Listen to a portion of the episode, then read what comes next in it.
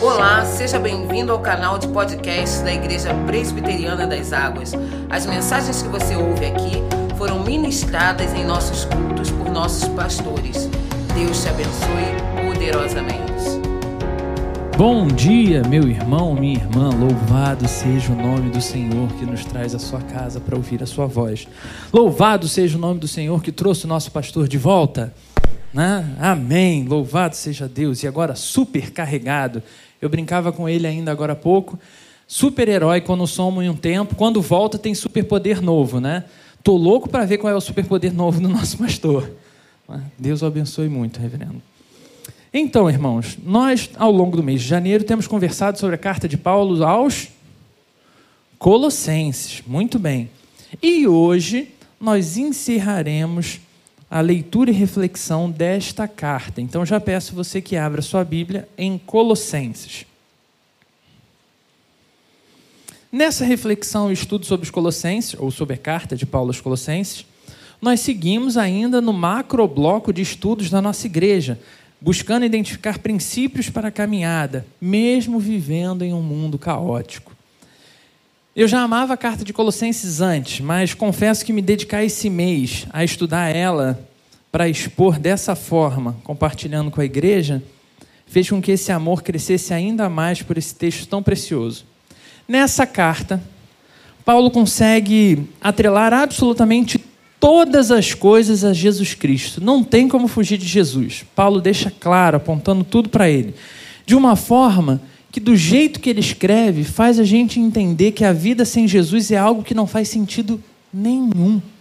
Ou seja, sem Jesus, de um jeito ou de outro, a vida será sempre caótica. Embora o caos não represente a ausência de Jesus, a ausência de Jesus é a certeza de uma vida dominada pelo caos. Como nós também vimos descrito nessa carta.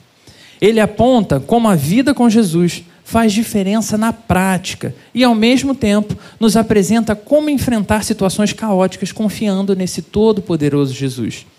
Assim, se você acompanhou as últimas mensagens, nós falamos como como resistir às tentações, sobre como lidar com os nossos relacionamentos, sobre como é, enfrentar pobreza, dificuldades, dores, falsos mestres e até perseguições. Foram preciosas lições compartilhadas. Agora chegamos à parte final da carta, onde Paulo vai encerrar com mais alguns ensinamentos práticos e uma lista de despedida, que dá até para sentir as lágrimas de Paulo descendo enquanto ele escreve.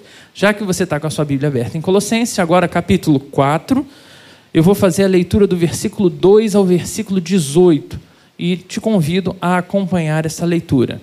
4, do 2 ao 18. Bíblias abertas? Todos posicionados? Então vamos fechar nossos olhos e falar com Deus. Deus, estamos diante da Sua santa palavra, Senhor, e dependemos totalmente de Ti. Entendemos que foi o Senhor que nos trouxe a esse lugar foi o Senhor que nos conduziu para esse tema tão relevante.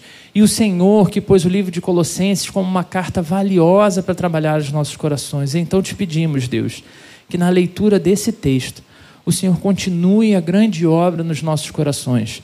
Que o Senhor nos conduza para enxergarmos a tua palavra como a única verdade. E que, pautados na única verdade, a nossa vida seja uma vida que também aponte em tudo para Jesus Cristo. No nome dele oramos. Amém. Diz assim a palavra de Deus: Perseverai na oração, vigiando com ações de graças. Suplicai ao mesmo tempo também por nós, para que Deus nos abra porta à palavra, a fim de falarmos do ministério de Cristo, pelo qual também estou algemado, para que eu o manifeste como devo fazer portai-vos com sabedoria para, que, para os que são de fora. Aproveitai as oportunidades. A vossa palavra seja sempre agradável, temperada com sal, para saberdes como deveis responder a cada um. Quanto à minha situação, Tíquico, irmão amado e fiel ministro, e conservo no Senhor, de tudo vos informará eu vou lhe envio com o expresso propósito de vos dar conhecimento da nossa situação e de alentar o vosso coração. Em sua companhia vos envio Onésimo, o fiel e amado irmão, que é do vosso meio. Eles vos farão saber tudo o que por aqui ocorre. Saúda-vos Aristarco, prisioneiro comigo, e Marcos, primo de Barnabé, sobre quem recebestes instruções, se ele for ter convosco, acolhei-o. E Jesus, conhecido por justo, os quais são os únicos da circuncisão que cooperam pessoalmente comigo pelo reino de Deus. Eles têm sido meu lenitivo, ou meu consolo, meu amparo. Saúda-vos Epáfras, que é dentre vós servo de Cristo Jesus, o qual se esforça sobremaneira, continuamente, por vós nas orações, para que vos conserveis perfeitos e plenamente convictos em toda a vontade de Deus. E dele dou testemunho de que muito se preocupa por vós, pelos de Laodiceia e pelos de Herápolis. Saúda-vos Lucas, o médico amado, e também Demas. Saudai os irmãos de Laodiceia e Ninfa, e a igreja que ela hospeda em sua casa. E uma vez lida essa epístola, ou esta carta, perante vós, providenciai, porque seja também lida na igreja dos Laodicenses. E a dos, Laod... e a dos de Laodiceia, lede-a igualmente perante vós. Também dizei a Arquipo, atenta para o ministério que recebestes no Senhor, para o cumprires. A saudação é de próprio punho. Paulo, lembrai-vos das minhas algemas. A graça seja convosco.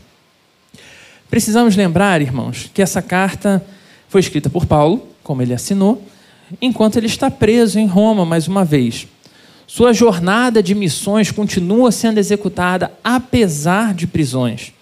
Depois de ter abordado diversos temas, como a gente já relembrou, né, que devem ser temas próprios da vida dos seguidores e seguidoras de Jesus Cristo, Paulo cita comportamentos que podem ajudar a desenvolvermos uma vida como ele já apresentou antes, uma vida com centro em Jesus Cristo. Nesse sentido, esse fim da carta culmina naquilo que é a finalidade da própria vida de Paulo, ou seja, a expansão do reino de Cristo. Isso é tão importante que a necessidade de expandir esse reino foi o motivo que reanimou Paulo ao longo de diversos açoites, diversas prisões e perseguições.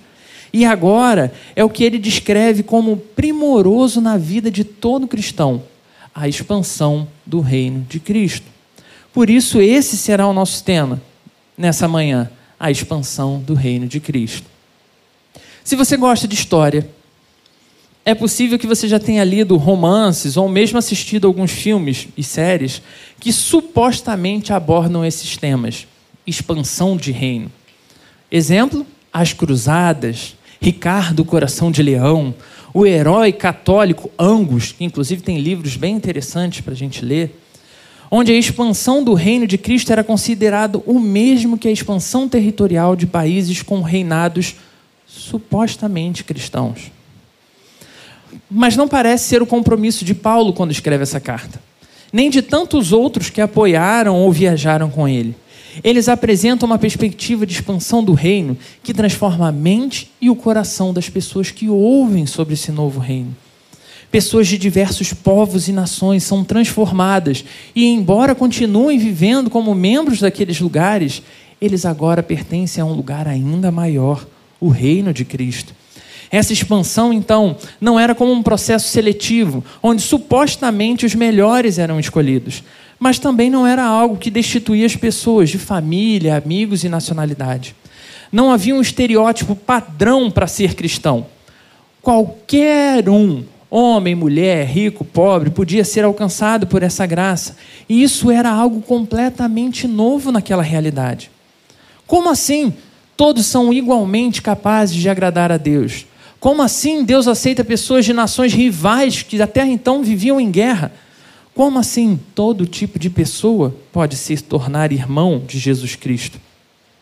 Essas são algumas das problemáticas perguntas que Paulo vai se dedicar a responder nessa carta.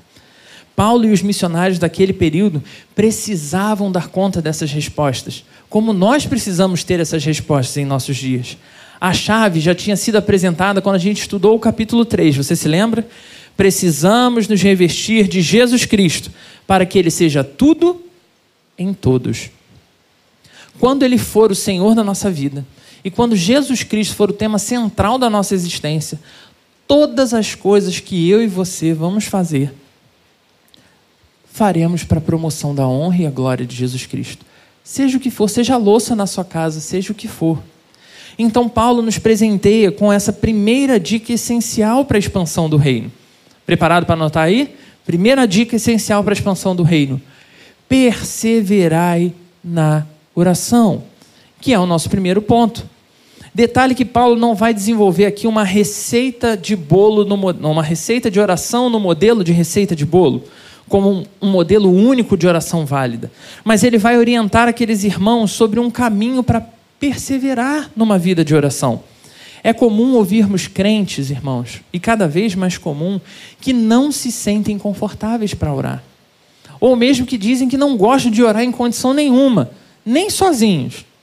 E eu consigo olhar para isso como um dos motivos de Paulo dizer: peraí, gente, precisamos perseverar em oração. Por isso ele vai trazer essa diretriz na carta, como uma espécie de grito: não desistam, a oração é extremamente importante para a vida. Perseverem em oração.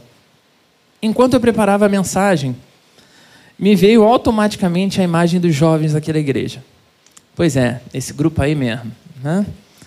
Nos núcleos de sábado, temos hora para começar, e começa às 19 horas. Mas para terminar, é sempre uma incógnita. Já saí daqui em situações assim difíceis de sair, porque já estava tudo muito tarde. Esse povo simplesmente não quer ir embora. Quer ficar de papo até altas horas. Já acabou o estudo, já acabou tudo que tinha para acabar, já não tem mais nem comida, está à base de água mas ainda está ali. É assunto atrás de assunto. Se for no pastel depois do domingo à noite, então, o pessoal chega lá, encosta, come pastel e depois fica ocupando mesa até o negócio fechar. Só saímos quando tem que recolher as cadeiras. Isso acontece porque temos um grupo de pessoas que se amam. Isso acontece porque pessoas que gostam tanto de estar juntas, elas têm um motivo para continuar conversando continuar ali o máximo que puderem. E é algo similar ao que deveria acontecer nos nossos corações quando pensamos em oração.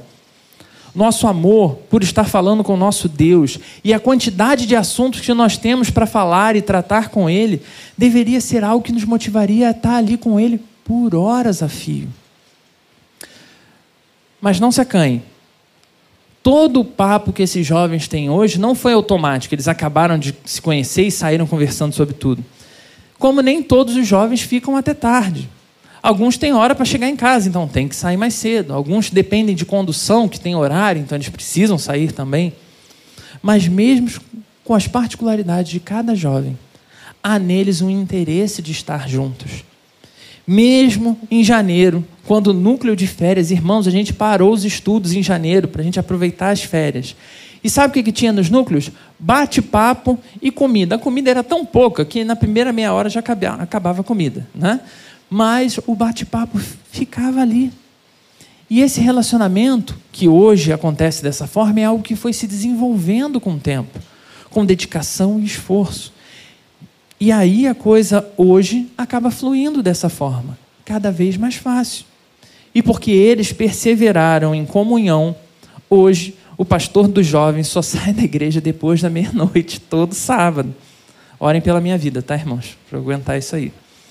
A perseverança fez com que aquela comunhão se tornasse algo natural, algo desejável, algo que move os corações ansiosos para que chegue o momento de estar ali. Persevere em oração. Invista tempo nessa prática. Dedique-se a isso.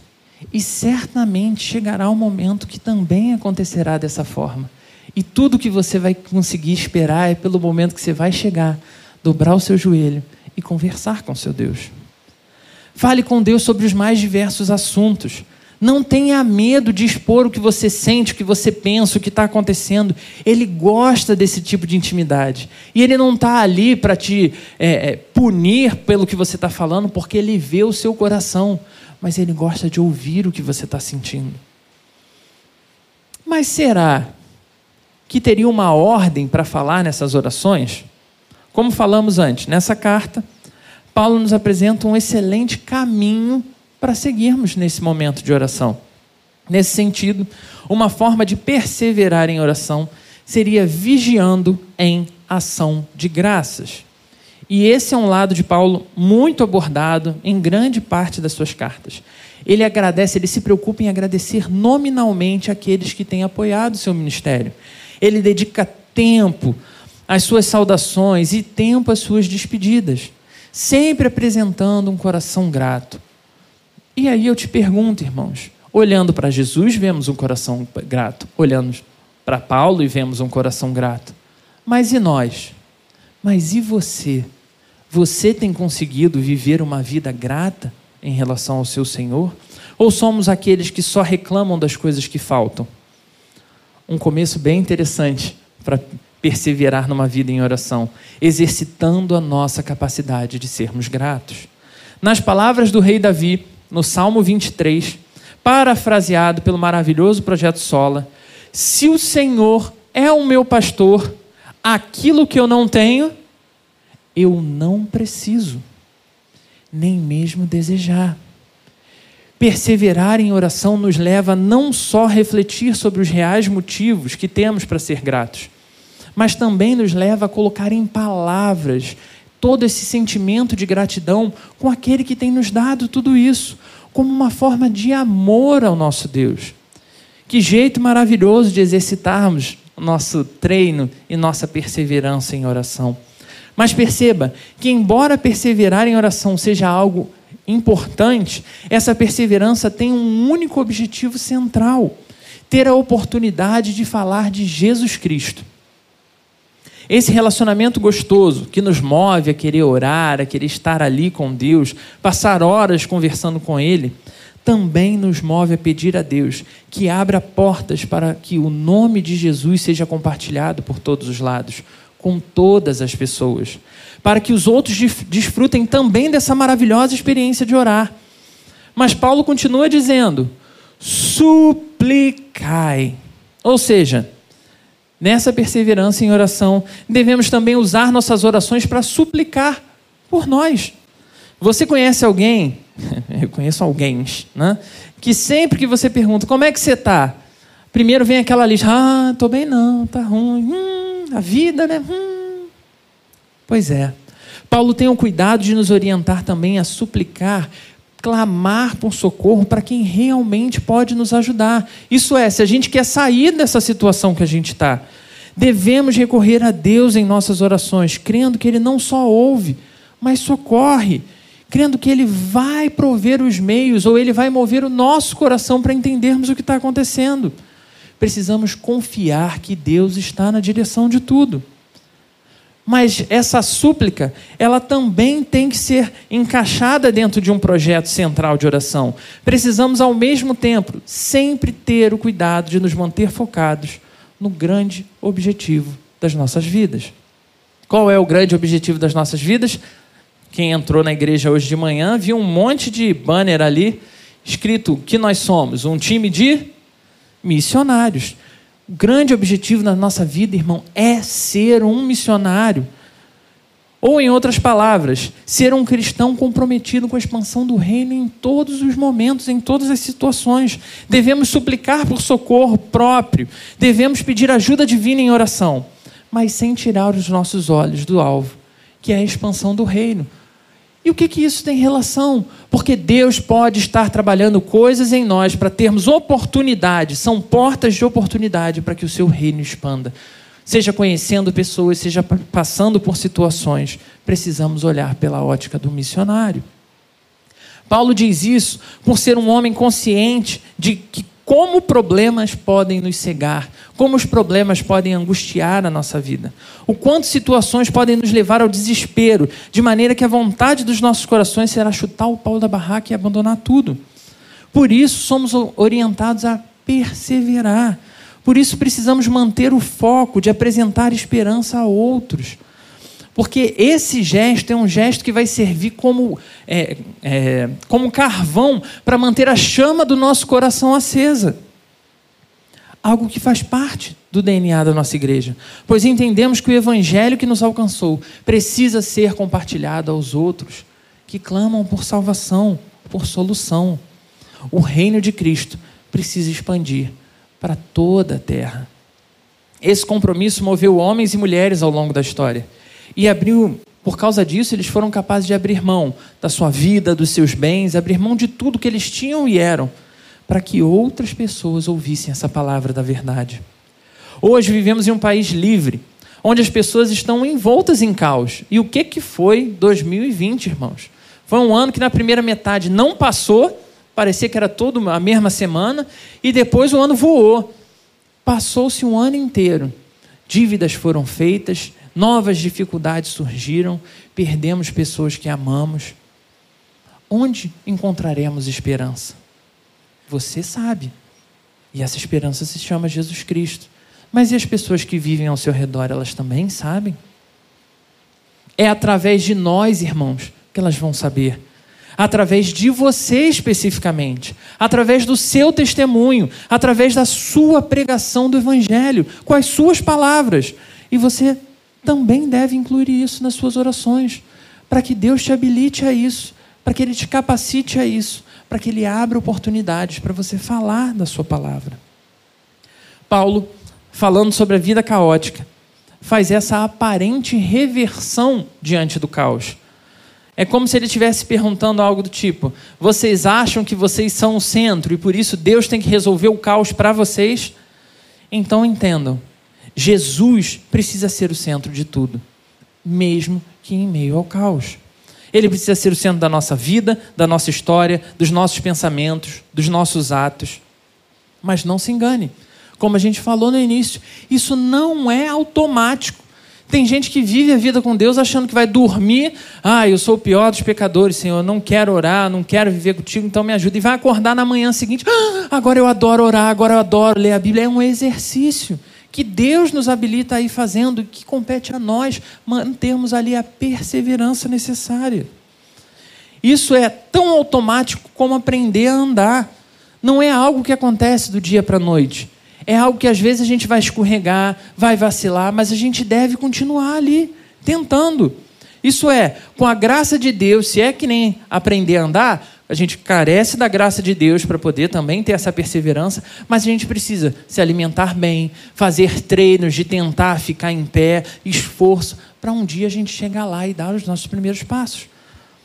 Por isso, não tenha medo. Persevere em oração, pedindo para que chegue esse momento e que vocês tenham toda a segurança para transmitir essa palavra com a alegria e a verdade que a palavra merece. Que Deus nos ajude a perseverar em oração vigiando em ações de graças para não perdermos o foco, suplicando pelas nossas necessidades a Deus e não reclamando diante das outras pessoas, porque Deus nos ouve e a seu tempo nos socorre, e pedindo oportunidade para testemunhar. Mas a expansão do reino não se resume a essa etapa de preparação e perseverança em oração. Olha, meu irmão, por gentileza, para os versículos 5 e 6.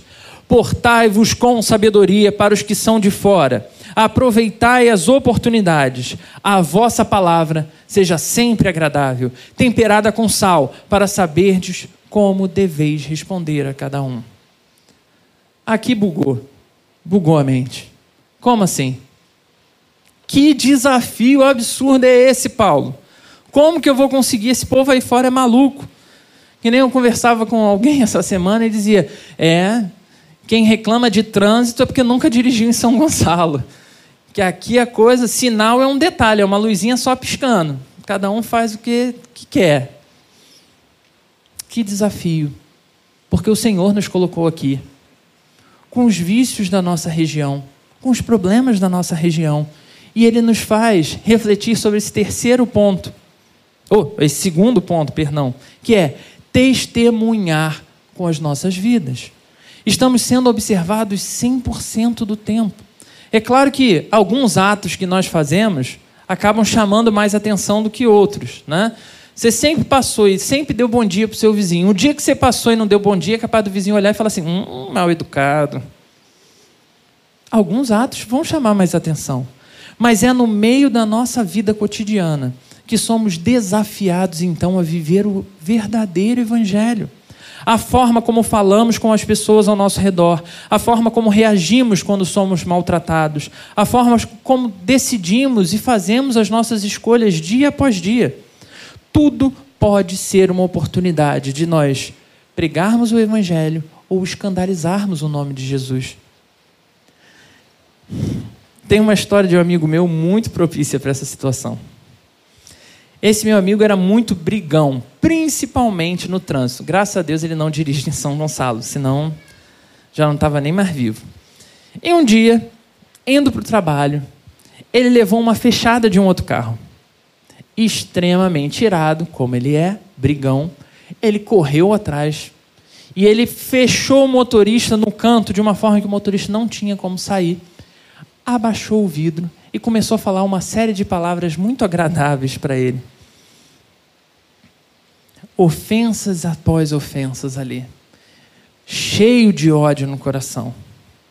Enquanto ele fazia isso, ele observou a janela gentilmente sendo abaixada, porque a janela elétrica né, vai baixando devagarzinho. Quando a janela acaba de abaixar, quem é que estava dirigindo o outro carro? O pastor Jackson. Não, brincadeira. Um pastor. O pastor do irmão. E aí o pastor, todo sem jeito, olha para ele e fala: Irmão Fulano, me desculpa. Eu não vi você. Eu não vi que eu estava fechando seu carro. Foi sem querer. Que belo testemunho, né? Testemunho do irmão que foi tirar satisfação, abriu o verbo com todas as palavras mais feias que ele conhecia ali. E como um jovem brincou quando eu contei a, essa história também lá. E que testemunho do pastor, né? Que dirige mal pra caramba também. Que testemunho nós temos apresentado, irmãos, quando estamos fora da igreja? Por isso, Paulo vai dizer: portai-vos com sabedoria para os que são de fora. Aproveitai as oportunidades, a vossa palavra seja sempre agradável, temperada com sal, para saberdes como deveis responder a cada um. Mesmo que a situação seja caótica, nós, servos e servas de Jesus Cristo, temos a oportunidade de fazer a diferença, agindo com sabedoria e aproveitando as oportunidades. Nós que seguimos Jesus precisamos ter palavras sempre agradáveis em um mundo de trevas e xingamentos. Pois Jesus Cristo precisa ser a nossa medida de comportamento em todos os lugares. Não, é, não frases como a gente está acostumado a ouvir por aí. Não foi nada demais. A carne é fraca, o sangue ferveu, todo mundo faz. Isso é o novo normal. Essa aqui é a da moda, né? Agora, né? Isso é o novo normal. Nós não podemos cair nessa falácia, irmãos. Nós precisamos ter sabedoria em todas as nossas palavras. E essa é uma, sabedoria que, se depender unicamente de mim, se depender unicamente de você, não será profunda o suficiente para dar conta das coisas que acontecem. Pelo contrário, ela vai ser tão profunda quanto um copo d'água pode tornar uma piscina profunda. Por isso, a medida tem que ser algo muito maior do que eu e muito maior do que você. Por isso a medida precisa ser Jesus Cristo. Em Jesus há sabedoria, em Jesus há paz, em Jesus há mansidão para lidar com todo o caos ao nosso redor. Em Jesus há como aproveitarmos as oportunidades para apresentar esperança e salvação para as pessoas. Em Jesus, mesmo com o coração despedaçado, podemos encontrar palavras agradáveis e temperadas. Se perseverar em oração é essencial na expansão do reino. O testemunho é a parte de viver a prática de tudo aquilo que eu e você acreditamos. É a hora de colocar a mão na massa e fazer a obra do Senhor acontecer. Não que isso signifique que você será sempre bem sucedido nessa obra de testemunhar, mas significará que você continua se empenhando em cumprir a vontade do seu Senhor da melhor maneira possível. Quando usamos palavras mansas, quando damos exemplo de comportamento, quando agimos é, como Deus espera que a gente haja, né? como agimos de maneira diferente, as pessoas geralmente são incomodadas a parar, olhar para a gente e perguntam, naturalmente brota a pergunta: por que você não devolveu o mal com o mal? Por que você não massacrou aquela pessoa na hora que você teve tudo à sua mão para fazer? Por que você resolveu ser misericordioso? E a resposta do cristão só pode ser uma: porque o meu Senhor está trabalhando no meu coração. Não que a gente esteja pronto, irmãos, mas Ele continua dia após dia trabalhando a nossa vida. Testemunhar precisa, precisa apontar para quem de fato é o mais importante na vida de cada um de nós. E esse não somos nós mesmos, apesar do nosso empenho. Mas é Jesus Cristo, que é tudo em todos. No livro Inteligência Humilhada, livraço, sempre recomendo. O pastor Jonas Madureira expõe como muitas vezes nós, supostamente cristãos, somos, na verdade, verdadeiros hipócritas. Pegamos os dons e talentos que Deus nos dá e nos empenhamos e aprimoramos para servir Deus da melhor maneira possível. Damos o nosso máximo ali. Mas quando somos elogiados, é muito comum vermos cristãos minimizarem os seus feitos, dizendo: que, ah, isso aqui tudo que eu fiz, que foi incrível, não foi nada demais não. irmão, eu preciso te dizer que isso não é humildade. Isso é viver uma vida de mentira, de arrogância nos próprios corações. Deus te deu o dom e isso é algo demais, sim. Você se dedicou, isso é muito bom. Você está cumprindo o que Deus mandou você cumprir. Você fez algo brilhante, isso é incrível. O problema do coração é que a ânsia de fugirmos da arrogância acaba nos fazendo cair no pecado da mentira. O coração humilde do servo e da serva de Jesus, quando recebe um elogio, ao invés de dizer que não foi nada, deve dizer: Louvado seja o nome do Senhor que me habilitou para fazer isso. Louvado seja o nome do Senhor que abençoou o trabalho das minhas mãos. Louvado seja o nome do Senhor. Isso sim é uma vida de humildade. Esse é o tipo de testemunho que precisa ser dado na igreja. Esse é o tipo de testemunho que precisa ser espalhado por todo canto. Homens e mulheres que fazem o seu melhor para os seus chefes, para as suas famílias, para os seus vizinhos, em todos os lugares, porque eles estão, na verdade, fazendo tudo para Jesus Cristo.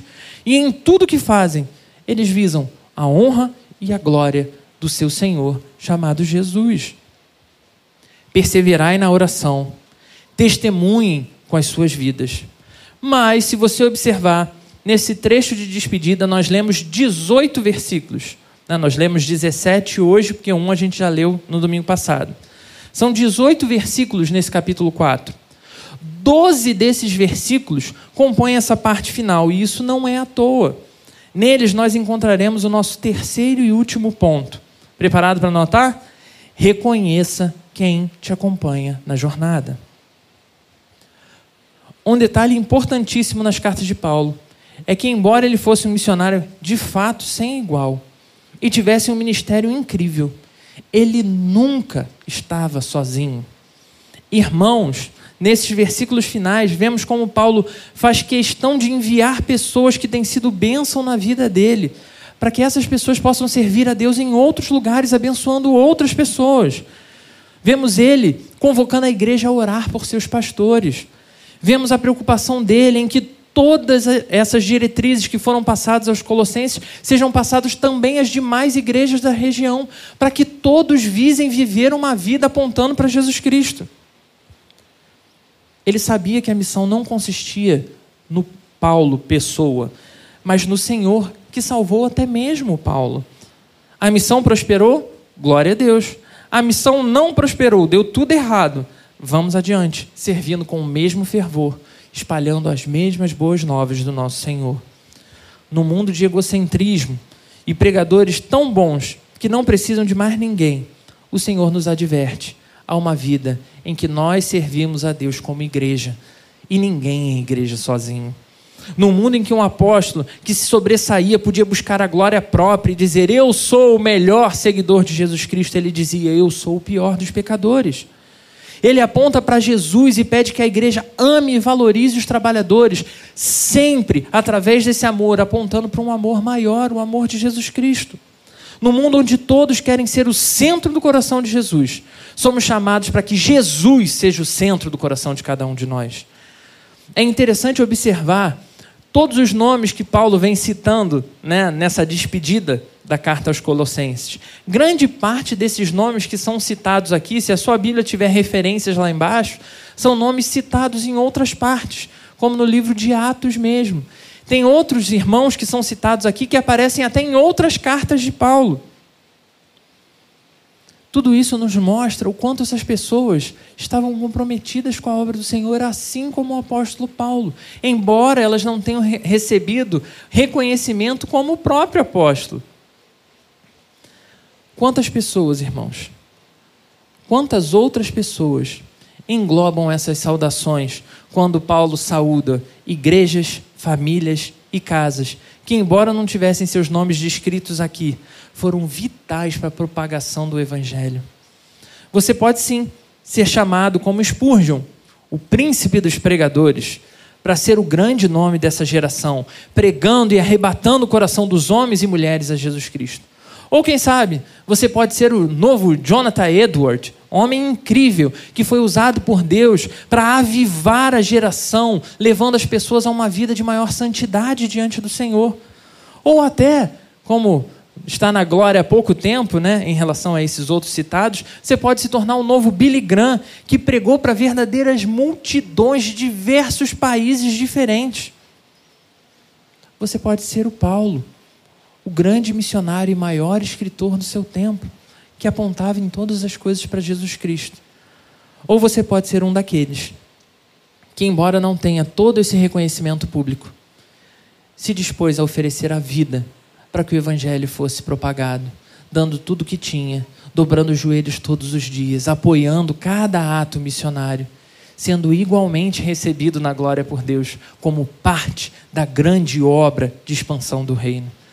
Cansamos de repetir jargões dizendo que todo cristão tem que dar frutos. Você já deve ter ouvido e se bobear, você já também falou isso várias vezes. E costumamos apenas olhar para essa perspectiva do cristão que dá frutos a cristão que faz com que novas pessoas se convertam. Mas frutos podem ser mais do que pessoas claramente entrando para a igreja porque você falou, porque você pregou. Palavras que falamos podem promover frutos nas vidas das pessoas. Atos que executamos, resposta que nós damos, abraços que oferecemos. Agora, na hora do Covid, não dá, mas nos outros dias, né? São gestos que podem mudar a vida das pessoas de verdade pode sim simbolizar o que a pessoa está precisando naquele momento. Igualmente, ao longo da nossa história, tivemos pessoas, homens e mulheres, falhos e pecadores, que foram usados por Deus para nos abençoar e nos fazer chegar aqui onde a gente chegou. Eu queria que você fizesse esse exercício também de lembrar quantas pessoas Deus usou para abençoar a sua vida ao longo da sua história com carinho, com orações, com presença, com apoio, com suporte. Talvez, irmãos, os métodos dessas pessoas não tenham sido os melhores métodos. E eles vão prestar conta disso a Deus. A gente não tem que se preocupar com isso. Mas muitos homens e mulheres foram e são importantes na nossa caminhada na fé. Expandir o reino também passa por reconhecer a importância das pessoas que caminham ao nosso, ao nosso redor, das pessoas que fizeram parte da nossa história, das pessoas que ajudaram a fundamentar a vida que nós temos. É claro que Jesus Cristo agiu na vida delas e através da vida delas, por isso elas puderam nos abençoar. É claro. Mas elas foram as ferramentas usadas por Deus para isso. Expandir o reino é sim trazer novas pessoas para desfrutar da vida com Deus. E precisamos perseverar em oração para que isso aconteça. Precisamos também testemunhar com as nossas vidas para que o reino se expanda. Mas precisamos amar e reconhecer as ferramentas que Deus usou para abençoar as nossas vidas, para nos fazer desfrutar dessa expansão do reino não é fazer culto às pessoas, não é divinizar ninguém, pelo amor de Deus. Mas precisamos amar, valorizar, reconhecer mais as pessoas que fazem parte da nossa história. Vivemos em condições em que até mesmo muito obrigado é coisa cada vez mais rara de se ouvir, porque a pessoa já fez cara de muito obrigado, então não precisa falar. Que nós sejamos aqueles que sabem reconhecer o empenho que as pessoas estão fazendo que nós sejamos aqueles que se preocupam com o bem-estar daqueles que caminham conosco. O senhor está bem, pastor? Quer uma água? Como é que estão as coisas? O irmão da recepção que ficou em pé ali o tempo inteiro, sorrindo, e às vezes a vida da pessoa não está feliz para a pessoa sorrir, mas ela está ali porque ela está servindo ao Senhor. E nós podemos ser a voz do Senhor ali, ó. Tem de bom ânimo, minha irmã. Que bênção te ver aqui, que maravilha estar com você na igreja. Deus usa ferramentas chamadas pessoas para nos abençoar. Deus usa ferramentas chamadas eu e você para abençoar também outras pessoas. Irmãos, que assim o nosso Senhor nos ajude sim a perseverar na oração, a testemunhar com as nossas vidas, mas que Ele também nos capacite a valorizar as pessoas que fazem parte da nossa história. Mas se essas coisas ainda não fazem parte da sua vida, e é aqui que eu quero que você preste bastante atenção. O Senhor nos traz diante da Sua palavra para ouvir essa mensagem e entender que é tempo de assumir posição com o nosso Senhor. Ele cuidou de nós e Ele nos trouxe até aqui, na vida que temos hoje. Ele está com você. E Ele te chama a ser mais um nesse grande time de missionários que expande o reino dele para todos os lados. Time que tem muito trabalho a fazer, mas que também tem muita comunhão. Comunhão que às vezes é maravilhosa e muito boa, mas que às vezes traz algumas dores de cabeça mas que nos faz viver sempre na presença do nosso Senhor. Time de muita ralação, muito trabalho, mas muita presença de Deus. Mas acima de tudo, um time que entende que tudo precisa ser feito na vida por Jesus e para Jesus. E é no nome desse Jesus, meu irmão, minha irmã, que sempre existirá esperança para nós. E é no nome desse Jesus que todos nós devemos viver sempre empenhados, visando a expansão do reino. A Jesus Cristo seja toda a honra, toda a glória, hoje e para sempre. Amém. Você pode fechar os seus olhos? Deus, nós temos vivido a nossa vida contigo, Senhor, e muitas vezes nós percebemos que faltam coisas. Senhor, a nossa fragilidade, a nossa Incapacidade nos faz abrir mão até mesmo de orar. Não permita, Senhor, que isso aconteça. Fortalece os nossos corações, Senhor, para que nós sejamos capazes de perseverar em oração, que não hajam motivos suficientes para que a gente se afaste dessa prática, Deus. Ajuda-nos, Senhor, a nas nossas orações suplicar ao Senhor pelas nossas necessidades, a orar pelas pessoas ao nosso redor, a pedir que o Senhor nos dê oportunidade de ser usados como ferramentas, Deus. E nesse momento, Senhor, nós te pedimos que o Senhor também nos habilite a trabalhar na expansão do seu reino. Isso é, que o Senhor nos ajude a sermos testemunhas vivas, Senhor, de quem Jesus Cristo é e de como ele foi capaz de mudar a minha vida e a minha história. Como ele tem mudado a vida e a história de tantos homens e mulheres ao longo da história da humanidade. Que o Senhor nos abençoe e nos dê a capacidade de ensinar as pessoas que sempre haverá solução em Jesus Cristo Dessa forma, Senhor, também te pedimos que o Senhor nos ajude a reconhecer, a valorizar, a amar cada uma das pessoas que o Senhor colocou no nosso caminho as pessoas que nos abençoaram, as pessoas que nos sustentaram, as pessoas que nos apoiaram em tantas situações, Deus, as pessoas que ainda caminham conosco hoje. Abençoa o nosso coração, Senhor, para que a gente consiga amar, não com um amor corrupto que visa apenas o benefício, mas como o amor de Jesus Cristo, um amor sacrificial, capaz de se entregar, reconhecendo, Pai, que as pessoas não tinham nada, que nós não éramos merecedores de nada, ainda assim o nosso Senhor entregou a sua vida. Que esse sentimento, Senhor, seja pleno em nossos corações. Que o amor que vem de Jesus possa cobrir todas as pessoas que nos cercam, Senhor, através das nossas vidas e dos nossos atos. Ajuda-nos, Senhor, a viver como autêntico time de missionários. Não para que a igreja das águas cresça, mas para que o reino do Senhor se expanda por todos os lugares que a nossa igreja sirva ao Senhor em plenitude de coração, com tudo que somos, com tudo que fazemos, reconhecendo que a nossa vida só existe por causa de Jesus Cristo. E é para Jesus Cristo que serão todas as nossas ações, todas as nossas palavras. É no nome dele que oramos. Amém.